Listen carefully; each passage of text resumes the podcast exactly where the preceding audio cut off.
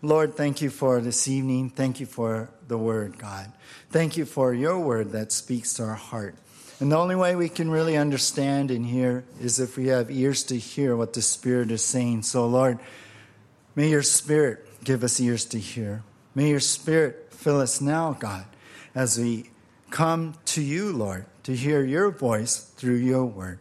And I ask you, anoint this time in Jesus' name. And everyone said, Amen.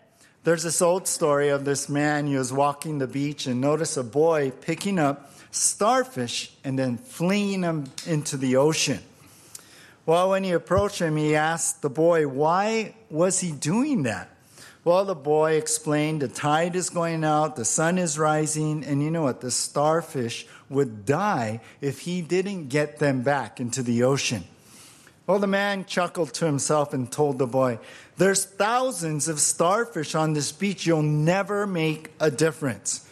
Well, at that, the boy bent over, picked up a starfish, threw it into the ocean, and said to the man, It makes a difference to that one. I like that. The idea really is, right, with thousands of people who need Jesus, one person can make a difference in another person's life by what? Sharing Jesus. And that's huge. When you share with one person, when you share Jesus with that one person, it's huge for them. It makes a difference, right? Because it affects his or her eternity. But let me say this many times, we think that when there's a mass number of people coming to Jesus all at once, that, well, that's a powerful work of God, which it is. But let me tell you, tell you even one person coming to Christ, one person who has led to salvation in Jesus, that is still a powerful work of God in their life. You know what I think about? I think about what Jesus said in Luke uh, 15:10. He said, "There's joy before the angels of God over one sinner who repents." Even later in that section, he said, "All heaven rejoices when one sinner comes to the Lord." When one, there's not the party doesn't wait till there's like 10 or 20 or 100, but one person is still God working and saving people, saving someone. It's still a work of God. Now, our church is, you know, maybe small, especially Wednesday night. Sunday's better, but that doesn't mean God is not working, right? I mean, even one person whose life has been changed by this ministry here, that is a powerful work of God. Amen? It's God moving. And you have to understand that. Well, here in Acts chapter 16, Paul and the missionary team, they're in Philippi. And in our passage tonight, a girl is delivered of a demon, and a jailer comes to be saved. Now, it doesn't seem like there's some big revival going on here, but it's still the powerful work of God. And that's the title of our message tonight The Powerful Work of God. And we're going to be studying Acts chapter 16 from verse 16 through verse 40. We're going to finish this whole chapter here tonight, as I mentioned. So, our title, The Powerful Work of God. Now, we're going to see four things here. Number one, the unholy opposition. Number two, the unrestrained offering. Number three, the unbelievable opportunity. And number four, the unforeseen outcome. So let's begin here with the powerful work of God, which is going to unfold in front of our eyes here in this passage. Let's begin with number one in our outline the unholy opposition. The unholy opposition. Now we're going to be looking at verse 16 through 18 under this outline heading, verse 16 through 18. But let's first take a look at verse 16, Acts chapter 16, verse 16. It reads here As we were going to the place of prayer, we were met by a slave girl who had a spirit of divination and brought her owners much gain by fortune telling. We'll stop right there. Now we begin with the writer, which is Luke, saying we. And I just want to uh, uh, put in your mind, remember back in verse 10 in the same chapter, it changed to we, from they to we, because Luke, the writer, Dr. Luke here, of this book, joined the missions team. Remember, we have Paul and Silas, Timothy, and now Luke. This is like a dream team, I think, for me. The best that there is going out here on this mission trip, which you remember, Paul is now taking what we know as the second missionary journey. So here they are in that city of Philippi they came to, we saw last week. And so it reads here as we, as the missionary team, was going to the place of prayer. You remember that is where last week we saw Lydia come to know Jesus Christ. Because there the Jews are meeting, and Lydia was a Gentile, but was a she was a proselyte. She was worshiping the true God. And when she heard about Jesus, then she accepted Jesus and was saved. And we saw that last week.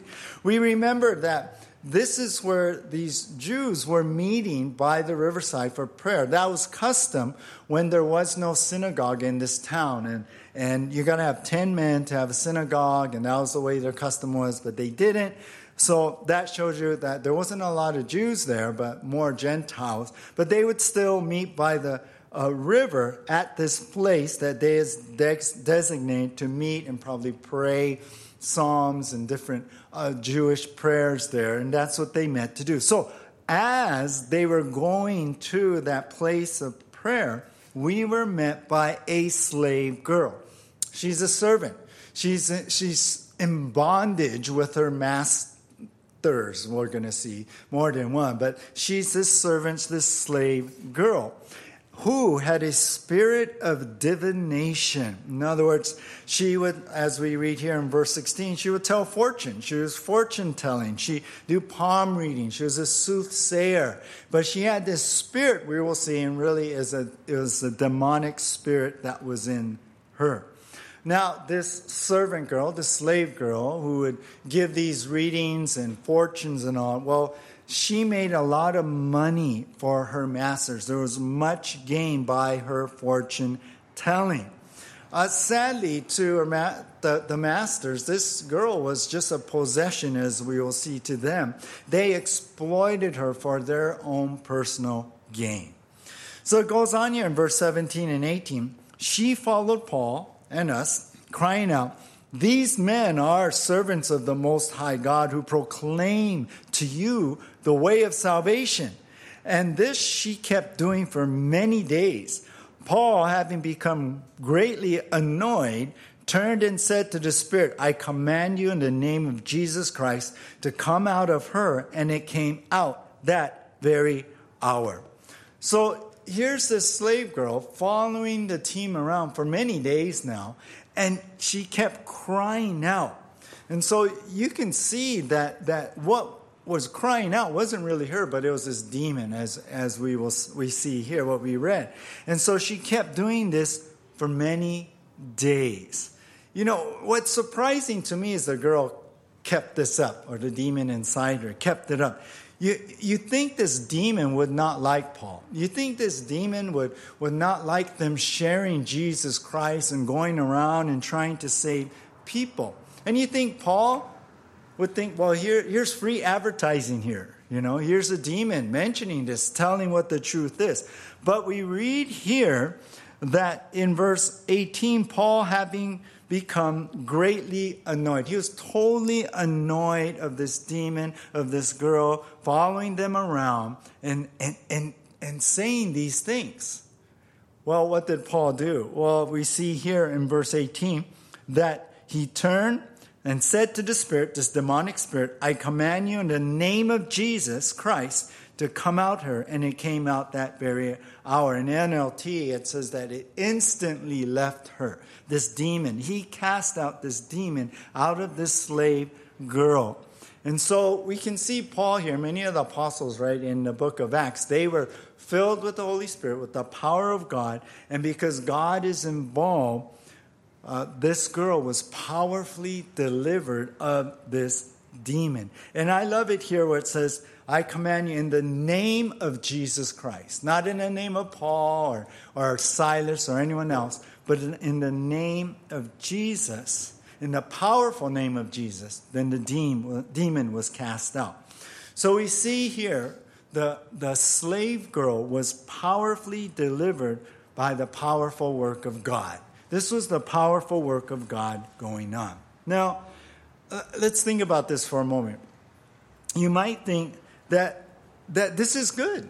The demon saying, These guys, they're showing the way of salvation. These guys are showing you how to be saved. Uh, but Paul knew that it wasn't good to accept the testimony from demons. That, uh, it's not right because it's confusing.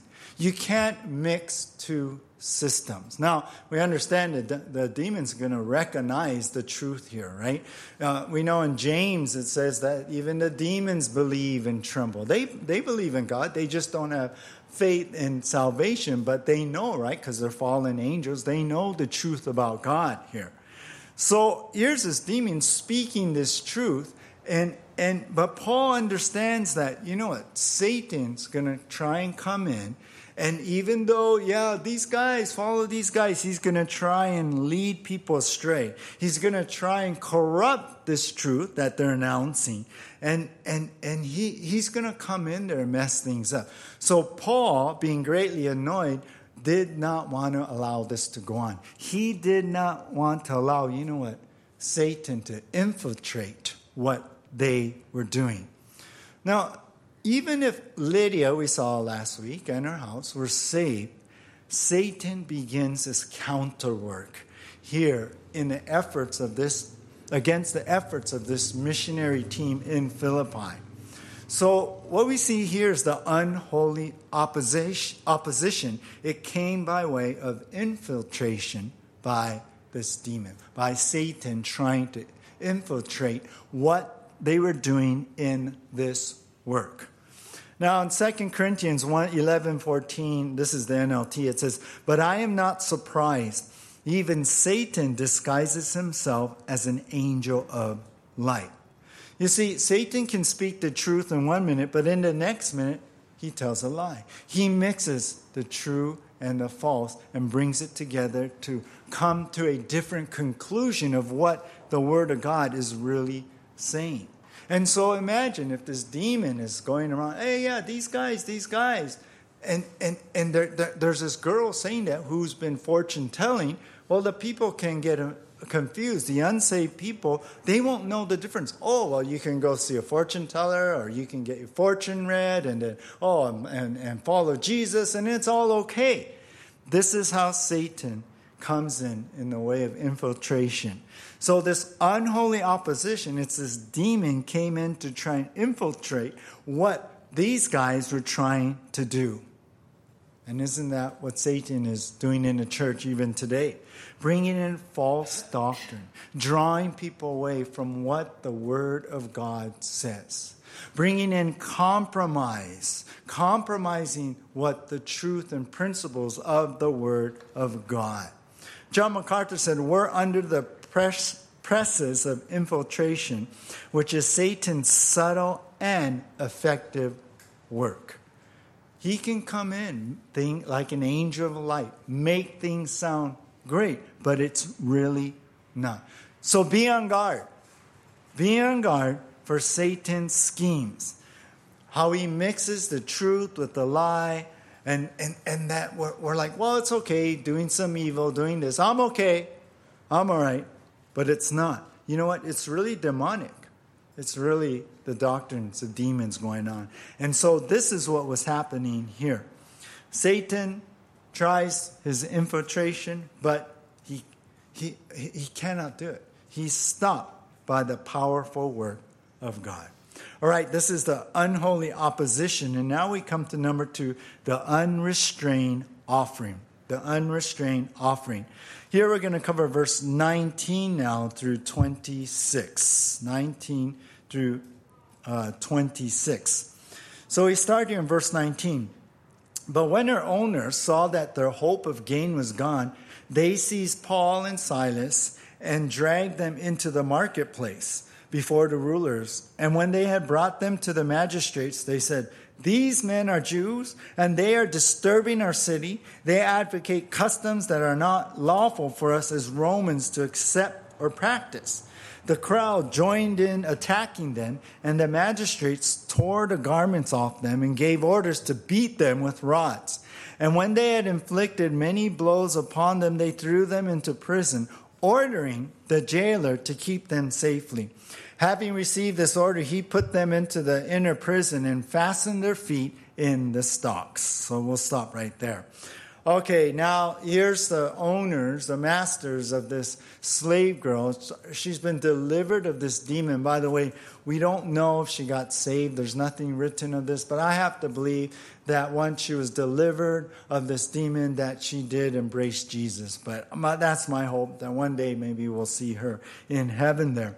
But since that demon was gone and this divinate, spirit of divination where she can fortune tell was done and gone, the owners, they saw their hope of gain. The way to make their money was gone. And I think that's so sad because they did not care for her. They did not care for the bondage that she was in. They only cared for the money.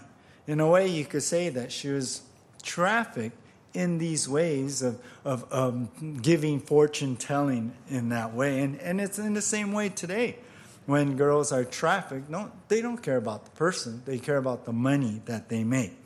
Well, these owners didn't like that. So they were upset. They seized Paul and Silas, grabbed them, dragged them to the marketplace where the rulers were, where the authorities were, and they told the magistrates, uh, here in the, this Roman colony, there's two like governors basically, and so that's why magistrates, and usually they set up two guys there, and so that so they tell them, look, these men are Jews, they're disturbing our city, and they advocate customs that are not lawful for us as Romans to accept or practice. So here they come. They drag Paul and Silas, and, and you know what? They, they charged them. Basically, they accuse them. First of all, they say, Look at these Jews here. They come in making, making trouble. These Jews, they've come in. These Jews have come in, and, and like they do in other places, making trouble. Then, and, and they say, look, these guys come in, and also they say that they advocate customs. They're talking about Jesus Christ. They're talking about the sharing of, of Jesus, the gospel. They say they advocate this religion that is not lawful for us Romans to accept or practice. You know what? Back then, it was Roman law that before you can teach or follow a religion, it had to be approved by the Senate. Isn't that crazy? So they're bringing all of this up and they're accusing them. And then when the crowd hears that in verse 22, they joined in. They went wild. They attacked Paul and Silas. And then you know what? The magistrates, they just they just said, "Okay, we're going to deal with them." And they gave orders to beat them with rods. Now, these rods were, were birch sticks, a whole bunch tied together.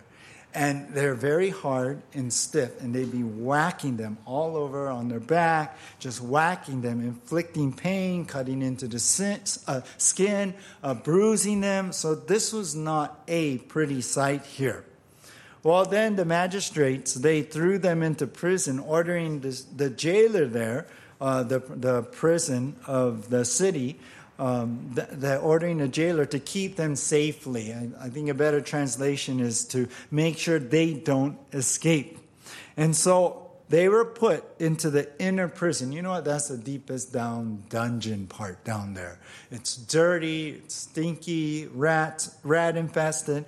And then they fastened their feet in stocks. Now, I was reading one commentator saying that they would spread their legs and they put them in stocks and they stretch their legs out to induce cramping. But you couldn't move. You couldn't you couldn't stretch it out. You couldn't do anything. And all that was designed to induce painful painful cramps into your legs. Notice something here. There's no trial. There's no questioning. Are these accusations true? This was basically what we call what? Kangaroo court, right I, I almost think that maybe the, the, the magistrates, these politicians, that they were probably uh, uh, getting a kickback yeah, from these businessmen, from, from, from uh, the money they made off this slave girl. Well, with all that, Paul and Silas, they're in prison now. Now, I don't know where Timothy or Luke is. Perhaps they are somewhere else when this happened. And perhaps um, they, that's why Paul and Silas were grabbed. Maybe uh, the, the, the owners, the business owners, recognized these guys were the leaders. But either way, it's Paul and Silas. And look at verse 25 now. About midnight, Paul and Silas were praying and singing hymns to God, and the prisoners were listening to them. And suddenly there was a great earthquake, so that the foundations of the prison were shaken, and immediately all the doors were open and everyone's bonds unfastened. Let's look at verse 25 first of all. It's midnight. Paul and Silas, they're in the stocks, they're in the deepest, dirty dungeon. And what are they doing? What do we find Paul and Silas doing? Are they complaining? Are they crying in pain? Are they, are, are they complaining to God, all bitter and everything and angry? No.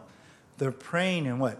Singing hymns. I don't know what they were singing. They're singing worship songs, basically. Maybe they're singing the Hallel Psalms or, or, or, or, some other Christian hymns back then that were being sung and written. But they were praying to the Lord and then they were worshiping God. I think that's amazing. And as they were doing that, we see in verse 25 that the other prisoners were what? They were listening to them. I think the other prisoners couldn't help but hear what they're doing. And they're intently listening. It, what they were doing got their attention because who does that? After all that they went through, thrown in the deepest dungeon there, dirty, horrible place, their feet in stocks, they're in pain but they're singing. They're singing songs, they're singing hymns to God. You know what? The prisoners were hearing what I call songs in the darkest hour of night. Songs that come out at midnight. Songs that come out in the dark. You know what? I believe this dungeon turned into a sanctuary for God. It turned into a church. It turned into a place to meet with God. Isn't that amazing? Paul and Silas, they're, they're, they're bleeding, they're beaten and bruised. They're in this infested dungeon. they're chained to the, these stocks, yet their worship is not chained, right? Their heart and their voices can still come out. Their heart is free to worship God. And in this darkest night, in this deepest dungeon, you know what? They come to the Lord and give a sacrifice of praise. And I believe in that, God came. God comes into that dungeon, into that prison. God inhabits the praises of these two servants. Imagine what that felt like. You know, I was thinking about in Ephesians 5, it talks about how when we're filled with the Spirit, we sing songs. We sing new songs. We, the Spirit fills us with this song of voice and exalting God. And, and that's what these guys were. Even in this circumstance, they were filled with the Spirit. I wonder what it felt like. Imagine that. What it would have been like. No wonder the prisoners are listening and the other guys. No wonder. Maybe they felt something different. What the Spirit of God came into that place wonder what that was like. The presence of Jesus right there, and no wonder the other prisoners were listening. Tertullian, an early church um, writer and all, he said, The legs feel nothing in the stocks when the heart is in heaven. I love that. That's where they were. They were praying, they're singing. That that dirty dungeon turned into a sanctuary for God. And even though physically they weren't feeling well, even though the circumstance was so bad, that didn't matter because God was there with them. But you may be asking this wait, wait, all right, that's cool, this sounds great. Songs in the darkest hour of night, you know. But how can Paul and Silas sing at a time like this? How is that? How can, he, how can they do that? I mean, it seems like their mission there in Philippi is done with. They don't know how long they're going to be in this jail. They've been treated unjustly, no trial, nothing. They're just thrown in there. They've been beaten.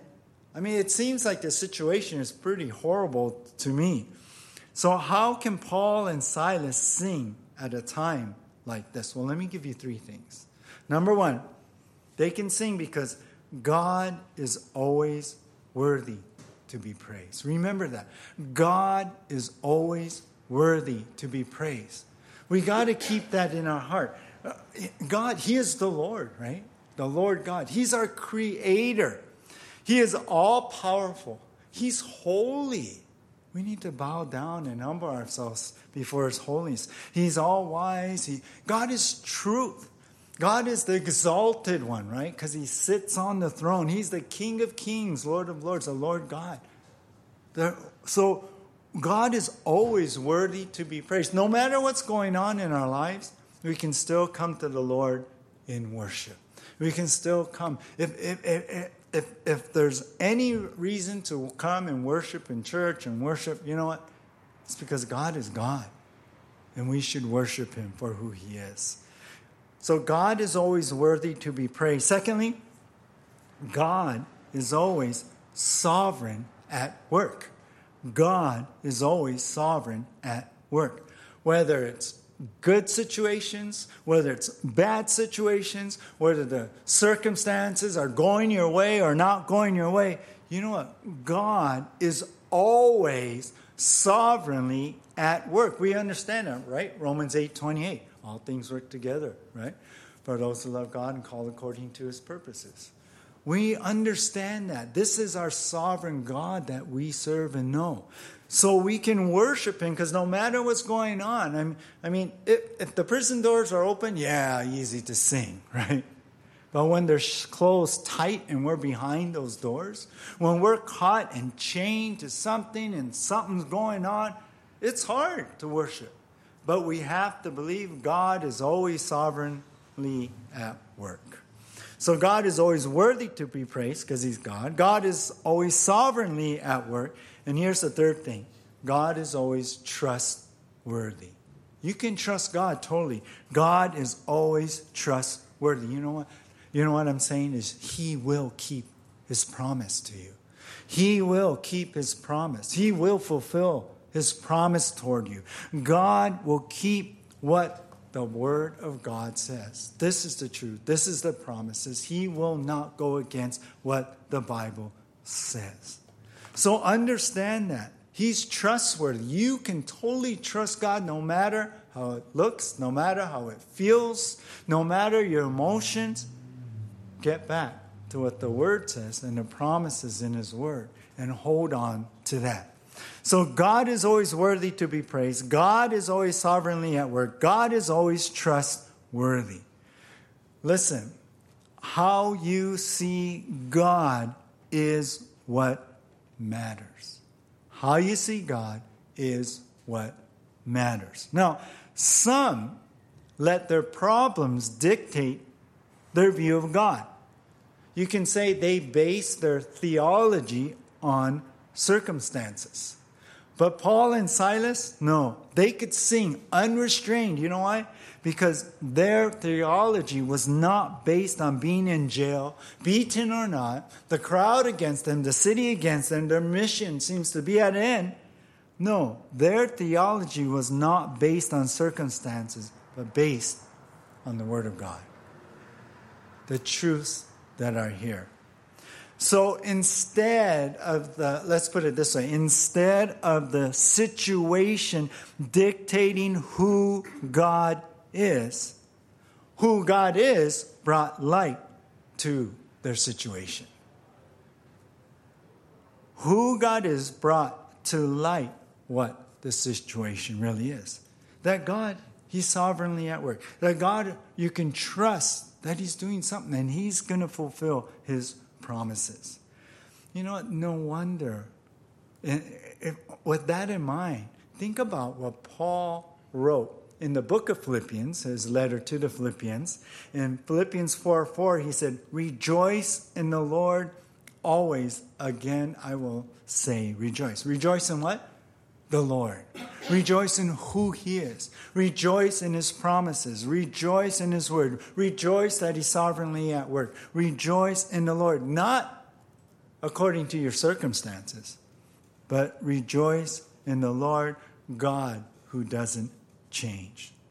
So you understand, this is how they could pray and sing, have a worship service, turn the prison into a sanctuary that no matter how bad it is, they can still come to the Lord with joy. They can still come to the Lord and meet Him right there. All right, verse 26. So while they're singing hymns, right, we read suddenly there's this great earthquake. There's huge earthquake. And it was big enough to shake the whole prison. It says the foundations of the prison were shaken. And but then it was this was like a specified earthquake. It, it, it seemed localized because with this earthquake, we read here in verse 26, and immediately all the doors, the prison doors were open, and everyone's bonds were unfastened. The chains fell off. The, the, the stocks that Paul and Silas were in fell off. They could relax their legs, they could stand right now. Isn't this pretty interesting? This was a specific quake. We can see, can't we, how powerful praise and worship is, right? You know what? I, I, think this is a, a picture of what worship can do to our heart, to our minds. That, that worship can release us from our fears and doubts, from our, our confusion, from, from the pressures and stresses and worry. When we come to the Lord and put our mind on God, He can shake those things and release us from the bondage that we're in. You know, I this reminds me of um, in Second Chronicles chapter 22, King Jehoshaphat was told that the Ammonites and the Moabites and they got another uh, people coming together, coming together to to to come and and, and fight uh, Judah there. And the king went to the Lord and prayed to the Lord. And you know what? Uh, a prophet came and told King Jehoshaphat that, you know what? The, the Lord said, Don't worry. Don't be afraid. And you know what he told them? The battle is the the battle's not yours, but God's. It's not your battle. And so he gathered the people, told them what the Lord said, and, and then gave them instructions from the Lord. And as they went out for battle, um, or as they went out, what he did was not send his army, but he sent the worship team first. How do you like being the worship team there? What? You sure about that? But they went out first, and they went praising the Lord and give thanks to the uh, uh, singing, give thanks to the Lord. His steadfast love and uh, endures forever. And you know what? The enemy was defeated. So we see here the unrestrained offering of prayer and praise. It brought a powerful move of God. That's what brought this worship and praise brought a powerful move, move of God. You know, uh, our worship, we can open our mouths, we can give our hearts to the Lord anytime, no matter. And I believe we need to do that. This was their unrestrained offering. The chains couldn't stop them from giving worship to the Lord. I was just encouraging someone going through a very, very hard time, very rough time, and uh, I asked them, are, are you worshiping the Lord? You need to worship the Lord. Get some headphones, buy some, put them on, put worship music on. So just you and the Lord and worship God. Go into His presence, be with the Lord. This is how we can battle here our fears and doubts, our despair. This is how God can lead us to the rock that is higher than I, like the psalmist said. It, it, puts our eyes on focus on, on God. It's, it helps us to see who God is, and God is bigger and greater than any of our pro- problems. Isn't that what the Lord told Jeremiah? Is anything too hard for me? No. As we worship the Lord, we're brought into his presence. As we worship the Lord, the Spirit fills us and speaks us. And we begin to see the impossible in light of the God we love, which makes all things possible. So I encourage you, you know what? Just don't worship in church. You know, worship in your devotions. Put worship songs on. Worship as you drive. You know, especially if you're in a place where you're chained and there's things going on and, and, and you're just so confused and your mind is just all upside down, your heart and emotions are going up and down. You know what? Worship God. Go before the Lord. Turn your car you're driving into a sanctuary. Turn your bedroom where you're having devotions into a sanctuary. Go to that place, your, your, your, your, your prayer room, or go, to, go outside, sit where you sit with the Lord, and turn it into a sanctuary and worship Him. And I'll tell you what, when you do, you'll find an earthquake happening, and you'll be released of those chains. You'll find the powerful work of God happening in your life. All right, we see number one, the unholy opposition. Number two, the unrestrained offering. And now, number three, the unbelievable opportunity. And here we're going to be lo- looking at verse 27 through 34. 27 through 34. Let's begin here with verse 27 28. It reads When the jailer woke and saw that the prison doors were open, he drew his sword and was about to kill himself, supposing that the prisoners had escaped. But Paul cried with a loud voice, Do not harm yourself, for we are all here. We'll stop there. Now, here's the jailer. I believe his home was right next to the prison. Um, uh, that's he takes care of the he's the jailer takes care of he's the warden guy and so he's he lives right there. That's where his house is. So he realizes maybe the the earthquake woke him up. Maybe he heard a rattle. I, I don't know. But he woke up and he looked and he sees the doors are like wide open.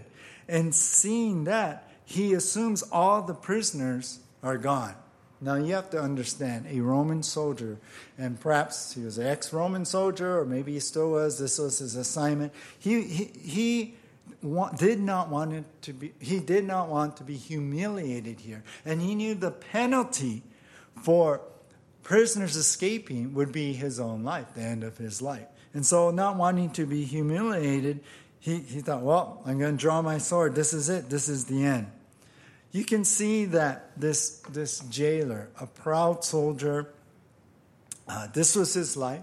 He was obedient to his superiors. He, he represented Rome here. And, and with the prisoners gone, for him, it was like his life was done. All that he worked for, gone. Even if he couldn't explain how it all happened, the earthquake, they would still blame him. He, he knew that. So here, this was the end. His prestige and honor as a soldier, he was done for. I think this guy, this, this was his life. This was important to him. And he hit bottom in this way. Well, we, we, we, we read here that um, Paul, cried out, Paul cried out with a loud voice, verse 28. He's like, uh, cried with a loud voice, Do not harm yourself, for we are all here. And the jailer called for lights, rushed in, trembling with fear, he fell down before Paul and Silas.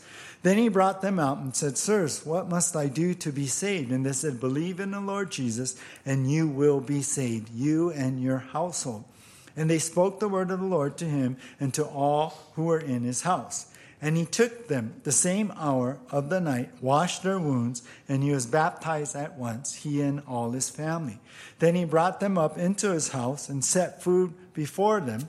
He rejoiced along with his entire household that he had believed in God. So we see Paul here. Here's a jailer about to take his life, but Paul says, No, wait. Hey, don't harm yourself. You know what? We're all still here. Isn't that interesting? No one ran. You think everyone would run. I'm not sure why the other prisoners didn't run, but I think the Lord told Paul and Silas, you know what? Stay. Stay here. When he realized what was going on, when he saw, he put it all together, this was a supernatural event, right? An earthquake, just opening the doors, chains falling out. What this is supernatural. He realized this is a God event going on. Perhaps maybe he could hear some of the singing. Perhaps the sense of the presence of God kind of kind of came into his house too. something was going on. And so the jailer now, broken, hitting bottom, realized his need for a savior. What he thought was worth so much was not worth anything at all. And so he called out and he said to Paul, once he got lights and saw everyone was there, he, he said, Sirs, what must I do to be saved? Verse 30. And Paul said, Believe in the Lord Jesus, and you will be saved, you and your household. He was at that place. God brought him to that place where he called out that he saw his need to be saved, and Paul was right there to show him how to believe on the Lord Jesus. Now, some people take this verse 32 where it says, and to all, uh, I'm sorry, verse uh, 31, and you will be saved, you and your household, to say, well, if if the the jailer believed, then the rest of his house came in and were saved also. But but we understand that every person stands or falls on their own behalf. Um, um, you can't go on the coattails of anyone else. You have to have your own personal faith. So it's that's not what is what he's saying. But Paul is saying, look, if you believe, you'll be saved. If your household believes too, they will be saved also. That's really the the idea here. So with that, uh, Paul and Silas they spoke now, verse 32. They spoke the word of the Lord to him and to all who were in the house. So they shared Jesus. And you know what? they ended up being saved. They ended up uh, uh, coming to be baptized, as we read here. Now, some say they use this where uh, Paul and Silas they went in and, and shared the word. Um, if you believe you and your household, and all, all in the household were baptized there in verse 33. Some say that, well, this this is where we get infant baptism because the jailer his whole family was saved and there was probably a baby and they got baptized but the text doesn't say anything about a baby there uh, so you cannot base a principle on something that's not specifically said there and we don't know that there are infants there but most likely not so when we read though read here uh, this is what I want you to see is that, that this jailer truly believed in Christ and was saved. And how do we know that? Because there's fruits of that here. First of all, we read that they were baptized. Uh, verse 33. And he was baptized at once, he and all his family. So the the apostles here, or Apostle Paul and Silas, Paul and Silas, they would not baptize anyone unless they first believed and were saved. And we've been seeing that throughout the book of Acts. So his household came to faith, believed in Christ, and so we see that fruit that they uh, were baptized. And then we see that, and uh, verse 33 and he took them the same hour of the night and washed their wounds before he couldn't care about them, right?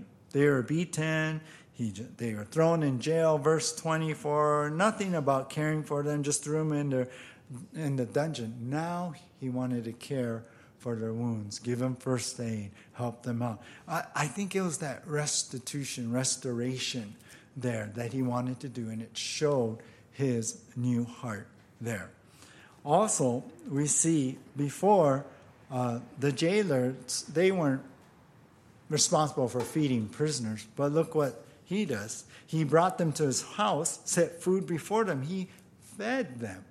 They don't do that. That's normally something jailers do. It's not like today you get nice meals or you get some meals and all that. Back then, um, they, they, the only way you would eat is if family or friend would come and bring you food. But the jailer did that himself, so you see a changed heart there. Now he's feeding them. Before Christ, he was in despair, right? He took out his sword. But now it, we read here that um, in verse 34, and he rejoiced along with his entire household. Now he's rejoicing in Jesus. So you can see the jailer is truly come of true faith and is saved. You know what I think? As we put all this together, I think the big earthquake, you know, it was designed to save the jailer. I, I, I think that. And I, and I think we can back up even more as the persecution that was brought upon Paul and Silas was to bring them into this prison so they could sing and pray. And I think even that was an influence. Did Paul know this? Did Paul know this was going to happen? Is this why they could sing? I don't think so. But it's these times persecution comes. It's these times. Paul knew in these times that these are the times when God's going to surprise you. God's going to do something to surprise you. Paul gave glory to God in Ephesians 3:20. He wrote, "Now to him who is able to do far more abundantly than all that we ask or think according to the power at work within us." Do you see God was powerfully at work here. God was in allowing this persecution. Sovereignly, He had a plan. Brought an earthquake, all this, and then the jailer was saved. So, this is the unbelievable opportunity. The unbelievable opportunity came from persecution that brought salvation of the Roman jailer. Is this amazing to think how, how God put it all together? You know what? This makes me think about Jesus.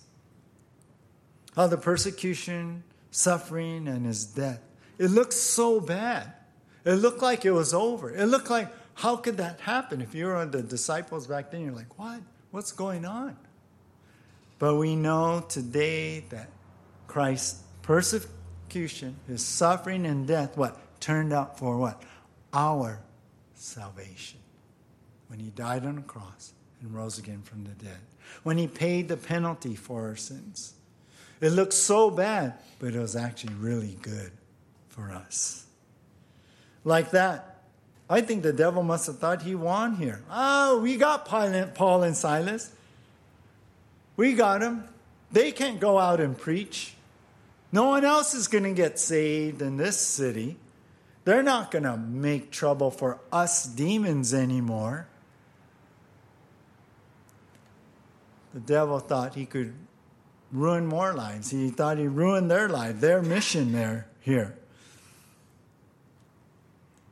Satan thought he could keep more from finding life in Jesus and stopping the gospel, the gospel. But no. God took what seemed like a bad situation and turned it into, you know what? An opportunity. An unbelievable opportunity for someone to be saved. Isn't that amazing, you guys? I think that's amazing how God works. Let us learn from this passage.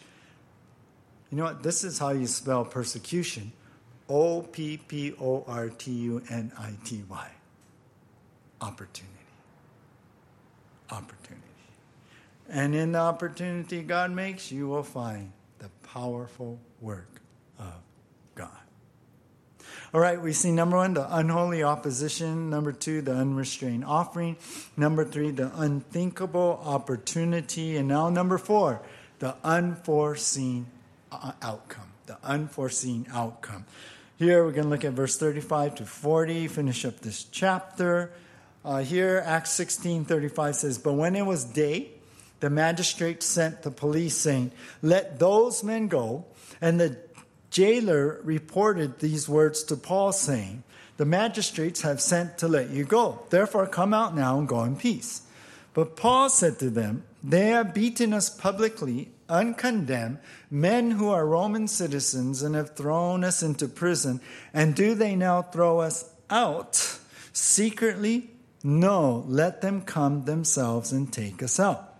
The police reported these words to the magistrates, and they were afraid when they heard that they were Roman citizens, so they came and apologized to them, and they took them out and asked them to leave the city. Well, well, look how things turn here, right? How the tables turn. So the magistrates, like the next morning's like, you know what, let these guys know. Hey, we taught them a lesson. We show who's the man here. We show we're the ones in control. They cannot cross us. But when news came to Paul that they were to be let go, Paul's like, well, wait. They can't do this, you know. They've beaten us, Roman citizen. He reveals that Paul and Silas, they are both actually Roman citizens. They've been publicly beaten. They haven't had a trial or nothing. They've been condemned or, or not condemned or, with, uh, or uncondemned, they say, thrown in prison there. I know there's, no, there's no trial, no sentencing. And understand how huge this is. This is against the law. A, a, there's rights for a Roman citizen. They cannot be beaten, condemned, sentenced, thrown in prison without a trial. You have to understand, Philippi is a Roman colony. Originally, it was, it was, it was Greek, right? But Rome came, took it over. So Rome came, brought their, their leadership, brought in people to make it a Roman colony. And so the people in Philippi prided themselves as we're Romans. We do what Romans do. We, we follow Rome. We do as Rome does. So this is embarrassing now for the magistrates. Paul's like, well, let them come. Let them come and talk to us. This is embarrassing for the authorities because if Rome found out that this happened, they would be the ones beaten and imprisoned. They would lose their status, their position, everything. And they, so they're like, oh, oh, okay, we're sorry. You know what? Uh, um, just, just go, go quietly there. Just go ahead and leave, leave the city. Now, here's a thought. Why didn't Paul say something sooner? I mean, when they were being beaten, when the magistrates ordered them to be beaten, no trial, no question, no defense. They couldn't give their defense against the accusers. Why didn't Paul say something sooner? Did he forget? No, I don't think so. How come he didn't say something sooner? He could have saved himself and Silas from much pain and suffering. Why didn't he say anything?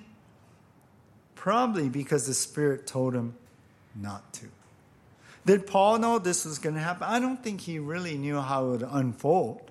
But Paul trusted God here and what God was telling him to do, even if he did not understand it right at the moment. I think this is huge. He could have pulled that card out. Hey, this I have rights, you know. I have right. You can't do this for me. He could have fought hard right then and there. But he was so submitted and surrendered to the Holy Spirit that even at, at the cost of his, his you know, pain and suffering, he followed the Lord, trusting God. And I think even at that moment they're beaten, they didn't know this jailer was going to get saved, his family. But that was all in God's plan, and God was leading him, and he followed the Lord. But when time came, hey, you, did you know we're Roman citizens? What? Ah, what? Everyone's like, oh no, totally embarrassed. Verse 40, our last verse. So they went out of the prison and visited Lydia, who was saved earlier, last week we saw. And when they had seen the brothers, other believers, they encouraged them and departed. So even though the magistrate said, Go, go, yeah, just leave quietly. We're, we're, we're sorry. We'll keep it between you and I. Paul's like, No, we're, we're going to hang out for a little while. You know why? Because they have nothing on him. Actually, Paul has on them. He's holding card, uh, you know, his card for him. So, I, I like how it says in verse 40 they encouraged them and departed. I think this must have been so encouraging to hear this story from the believers of Paul and Silas singing, of, uh, uh, of the other prisoners listening in, of the earthquake, of the jailer becoming saved. This whole story of what God has done and how God powerfully worked against even the authorities of the city. Take note here at the end of verse 40, it says, They encouraged them and departed. Uh, it was we, now we're back to they, and it must be that Luke stayed on in Philippi, maybe to, to be with the disciples, disciple people, disciple people there. So the, the authorities here could not uh, get to Paul, could not stop Paul from continuing sharing and encouraging the believers. And the authorities also I think they could not do to believers what they did to Paul in Philippi. Paul carried that card. I think he said, I think basically it's like, hey, if you mistreat the Christians here, uh, I'm going to let Rome know, you know, kind of thing. Don't mistreat them. And so, you know what we see? The church in Philippi was protected. All this, Paul holding back his citizenship, it ended up with this outcome, unforeseen, that the believers in Philippi were now protected. Amazing, God's plan. Amazing what he does. In Isaiah 55, verse 8 and 9, it says, For my thoughts are not your thoughts, neither are your ways my ways, declares the Lord. For as the heavens are higher than the earth, so are my ways higher than your ways, and my thoughts than your thoughts. Isn't that good to know? That God has his plan, that sovereignly he is working, that God the God of the universe, God who created everything, God who is in power, God is orchestrating orchestrating things sovereignly. He is at work and we can trust him. His plan what He sovereignly allows and is moving in, He can bring about an outcome that we can't even conceive. So, our last point is this the unforeseen outcome to the unjust treatment was the church is now protected. This is our life, you guys. This is, this is what we need to walk in.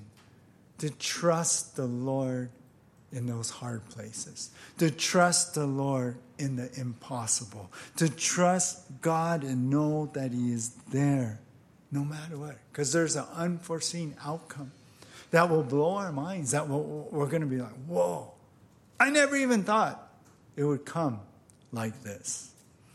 I was thinking about, you know, the song Oceans, right? I mean, whenever I hear that, it really gets to me. And, and um, like these words, it says, You call me out upon the waters, the great unknown, where feet may fail. And there I find you in the mystery, in oceans deep, my faith will stand. And of course, I will call upon your name and keep my eyes above the waves when oceans rise. My soul will rest in your embrace, for I am yours and you are mine. And I particularly like, I believe this is the bridge that says, Spirit, lead me where my trust is without borders. Don't you love that? Let me walk upon the waters wherever you would call me.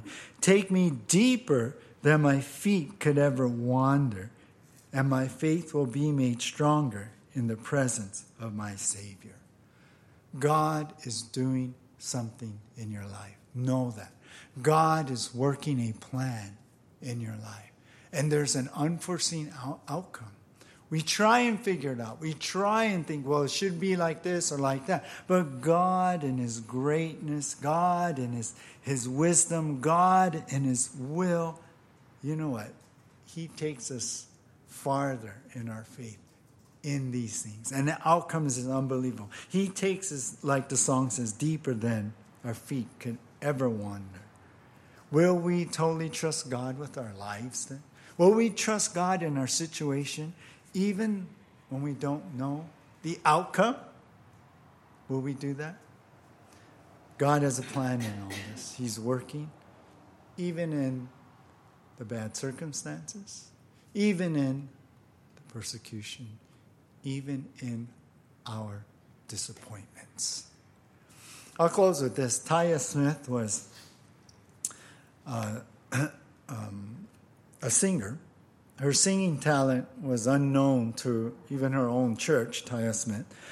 Um, when she was stuck in Sydney, unable to get a flight out because they're so expensive, Um, she couldn't go see her family. Situation wasn't good.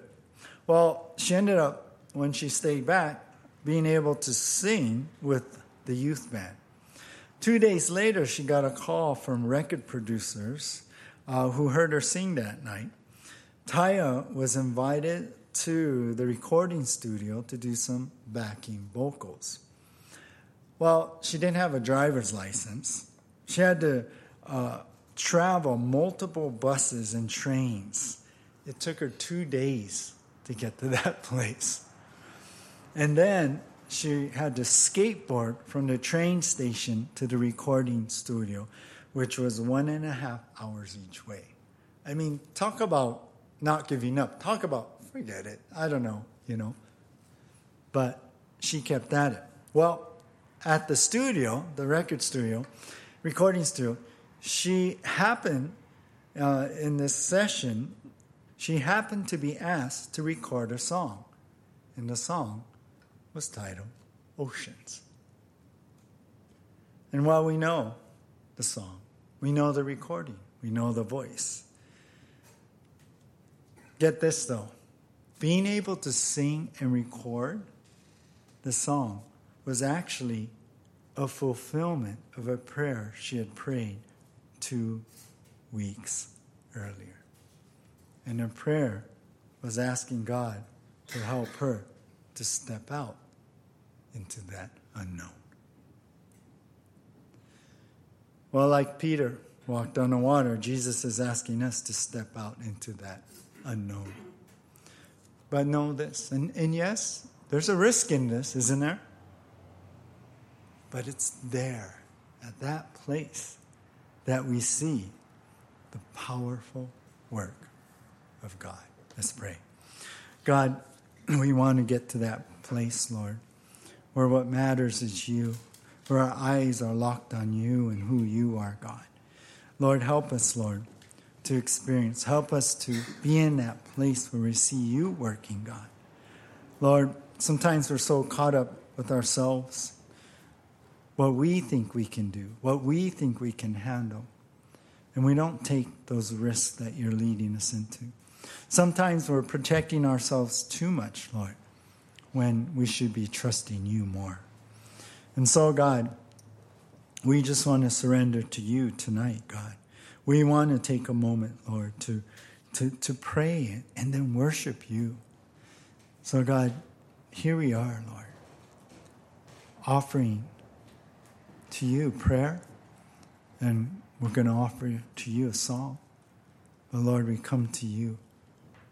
Forgive us, Lord, of our lack of faith. Forgive us for our lack of trust, Lord. But let us see the bigger picture that we can trust you, that you're sovereignly at work. And if there's anything else, we should humble ourselves and submit to you because you are Lord God. In Jesus' name.